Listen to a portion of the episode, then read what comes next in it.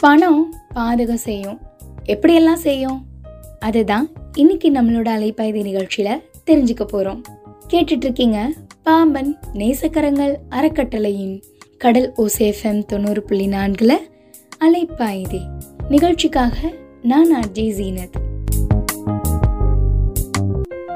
பணம் பாதகம் செய்யும். எப்படி? ஒரு ஊர்ல ஒரு பெரியவர் இருந்திருக்காரு.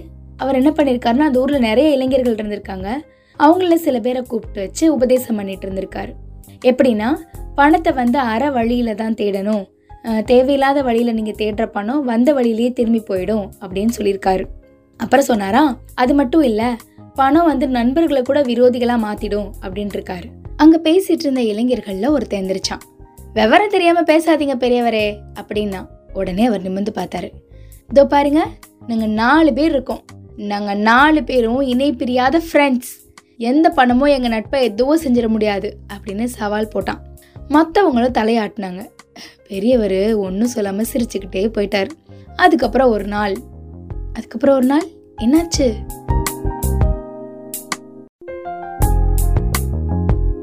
அதுக்கப்புறம் ஒரு நாள் அப்படின்னு சொன்னேன்ல அதுக்கப்புறம் என்ன நடந்துச்சுங்கிறத இப்போ நான் சொல்கிறேன் வழக்கம் போல இந்த நாலு ஃப்ரெண்ட்ஸும் ஒரு மலையடி வாரத்தில் உட்காந்து பேசிட்டு இருந்தாங்க. பக்கத்துல ஒரு மலை குகை இருந்துச்சு. அது உள்ள ஒரு சாமியார் தியானம் பண்ணிட்டு இருந்திருக்காரு. ஒரே ஒரு சமயம் கண்ணை திறந்து பார்த்தார். அவ்வளவுதான். அலறி அடிச்சுக்கிட்டு வெளியே ஓடி வந்தாரு. சாவினை துரத்துது? சாவினை துரத்துது? அப்படின்னு சொல்லிக்கிட்டே ஓடினாரு.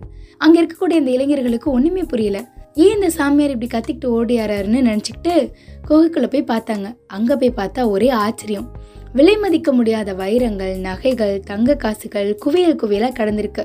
இவ்வளோ பெரிய செல்வத்தை பார்த்துட்டு இருந்தாலும் இப்படி அலறடிச்சிட்டு ஓடுறாரு அப்படின்னு நினச்சி அவருக்காக பரிதாபப்பட்டாங்க. அங்கே கடந்த நகைகளையும் காசுகளையும் ஆசையாக கையால் அள்ளி பார்த்தாங்க அந்த நாலு பேரும். சரி இதை இப்படியே நாலு பங்காக போட்டால் ஆளுக்கு எவ்வளோ கிடைக்கும்னு கேட்க ஆரம்பித்தோம் ஒரு ஆள். நான் தான் இதை முதல்ல பார்த்தேன். அதனால எனக்கு கொஞ்சம் அதிகமாக கொடுக்குறதா முறை அப்படின்னாரு இன்னொருத்தன். உனக்கு முன்னாடி நான் தானே பார்த்தேன்னா இன்னொருத்தன். கொஞ்ச நேரம் ஒருத்தர் ஒருத்தர் திட்டிக்கிட்டே இருந்தாங்க. அதுக்கப்புறம் ஆளுக்கால் அங்க கிடந்த இரும்பு கம்பிகளை கையால எடுத்துக்கிட்டாங்க அடிச்சுக்க ஆரம்பிச்சாங்க. அதுல ஒருத்தன் செத்து போயிட்டான். இன்னொருத்தனுக்கு பலமான காயம். செத்தவனை பார்த்தது மத்த மூணு பேர் ஒரு சமரசத்துக்கு வந்தாங்க. அப்படி என்ன பேசிக்கிட்டாங்க செத்ததுக்கு அப்புறமா? சாமியார் அப்பவே பயந்து போனார். சாவு வருது சாவு வருதுன்னு. அப்பயாவது எச்சரிக்கையா இருந்தாங்களா? அந்த நாலு இளைஞர்களும் இல்லவே இல்லை. பணத்துக்கும் நகைக்கும் வைரத்துக்கும் ஆசைப்பட்டு தேவையில்லாம ஒருத்தர் இறந்துட்டார். இன்னொருத்தருக்கு பலமான காயம். அதுக்கப்புறம் என்ன யோசிச்சாங்கிறதா இப்போ நம்ம தெரிஞ்சுக்க போகிறோம் கேட்டுட்டு இருக்கீங்க பாம்பன் நேசக்கரங்கள் அறக்கட்டளையின் கடல் ஓசிஎஃப்எம் தொண்ணூறு புள்ளி நான்கில் அலைப்பாயுதே. நிகழ்ச்சிக்காக நான் அஜிசீனத் அடிச்சுக்கிட்டதில் ஒரு ஆள் இறந்து போயிட்டார். இன்னொருத்தருக்கு பலமான காயம். இறந்தவனை பார்த்ததும் மற்ற மூணு பேர் ஒரு சமரசத்துக்கு வந்தாங்க. சரி நடந்தது நடந்து போச்சு. இனிமேல் நடக்க வேண்டியதை பத்தி யோசிப்போம். இவன் செத்து போனது யாருக்கு தெரியாது. இவனை கம்முன்னு இங்கேயே புதைச்சிடுவோம். நம்ம மூணு பேரும் இதை பங்கு போட்டுக்குவோம் அப்படிங்கிற முடிவுக்கு வந்தாங்க. அதுக்குள்ள அவங்களுக்கு பசிக்க ஆரம்பிச்சிருச்சு. ஒருத்தனை சாப்பாடு வாங்குறதுக்கு அனுப்புனாங்க. ஆரம்பத்தில் அவன் தயங்கினான். திரும்பி வர்றதுக்குள்ள இவங்க ரெண்டு பேரும் இருக்கிறத சுட்டிக்கிட்டு ஓடி போயிட்டா என்ன பண்றது அப்படிங்கிற தயக்கம். இருந்தாலும் இவங்க ரெண்டு பேரும் உறுதி சொல்லி அனுப்புனாங்க. அப்படியெல்லாம் செய்ய மாட்டோம். தைரியமா போயிட்டு வா அப்படின்னு. அவனும் போனான். அதுக்கப்புறம் என்னாச்சு தெரியுமா? இங்கே அடிபட்டு கிடக்குறானே அவனுக்கு மூச்சு திணற ஆரம்பிச்சது. தண்ணி தண்ணின்னு கத்துனான். பக்கத்தில் இருந்தவன் கண்டுக்காம விட்டுட்டான். அவனும் இறந்து போயிட்டான். ஒரு பங்கு குறையுமேங்கிற நினைப்பு. சாப்பாடு வாங்க போனவன் திரும்பி வந்து பார்த்தான். இவன் எப்படி செத்து போனான் அப்படின்னு கேட்டான். அங்க நின்றுட்டு இருந்தவன் பார்த்தான். இப்படிதான் செத்து போனான்னு சொல்லி அவன் தலையில இரும்பு கம்பியில ஓங்கி அடிச்சான். அவ்வளவுதான். சாப்பாடு வாங்கிட்டு வந்தவனும் இறந்து போயிட்டான். இப்ப இருக்கிறது ஒரே ஆள் தான் அவன் என்ன நினைச்சிருப்பான்?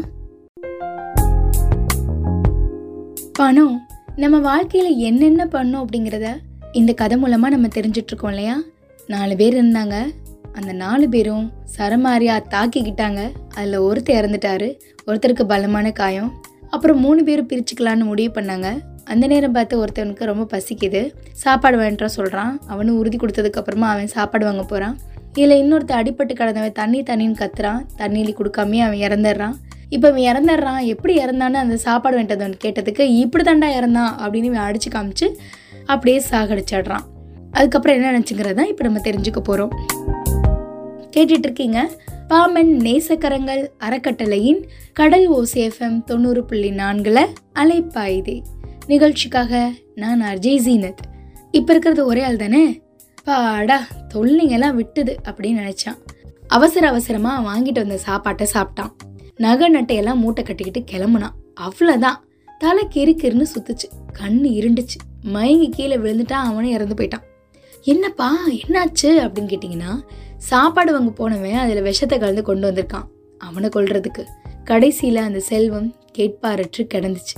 அதுக்கு போட்டி போட்டவங்க அதை அனுபவிக்க முடியாமல் அழிஞ்சு போயிட்டாங்க. பணம் நண்பர்களை கூட விரோதிகளாக மாற்றிப்படும்னு அந்த பெரியவர் சொன்னாரே அது எந்த அளவுக்கு உண்மையாக போச்சு பார்த்தீங்களா வாழ்க்கைக்கு பணம் அவசியம்தான். இல்லைன்னு சொல்லலை. இருந்தாலும் அதை முறையாக சம்பாதிக்கணும் முறையாக பயன்படுத்தணும். அதுதான் நாம் தெரிஞ்சுக்க வேண்டியது. இதை பற்றி ஒருத்தர் என்ன பண்ணியிருக்காரு தன்னோட ஃப்ரெண்டு கிட்ட இந்த கதையை சொல்லிட்டு இருந்திருக்காரு.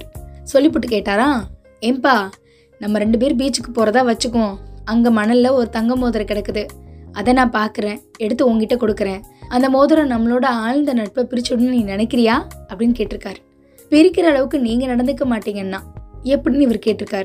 உங்கள் கண்ணில் அது பட்டுட்டா அதுக்கப்புறம் அதை பற்றி என்கிட்ட வாயை திறந்து சொல்லவே மாட்டீங்களே அப்புறம் எப்படி நமக்குள்ளே சண்டை வரும்? அப்படின்னாராம். இப்படியும் நண்பர்கள் இருக்காங்க அப்படியும் நண்பர்கள் இருக்காங்க. கரெக்டு தானே? பணம் பாதகம் செய்யும் அப்படிங்கிறது இன்னைக்கு இந்த கதை மூலமாக நம்ம தெரிஞ்சுக்கிட்டோம். கண்டிப்பாக கதை உங்களுக்கு பிடிச்சிருக்கோன்னு நினைக்கிறேன். மீண்டும் அடுத்த அலைப்பாய்தை நிகழ்ச்சியில் சந்திக்கும் வரை உங்களிடமிருந்து விடைபெறுவது நான் ஆர்ஜே ஜீனத். தொடர்ந்து இணைஞ்சிருங்க. இது நம்ம கடல் ஓசேஃபம் தொண்ணூறு புள்ளி நான்கு.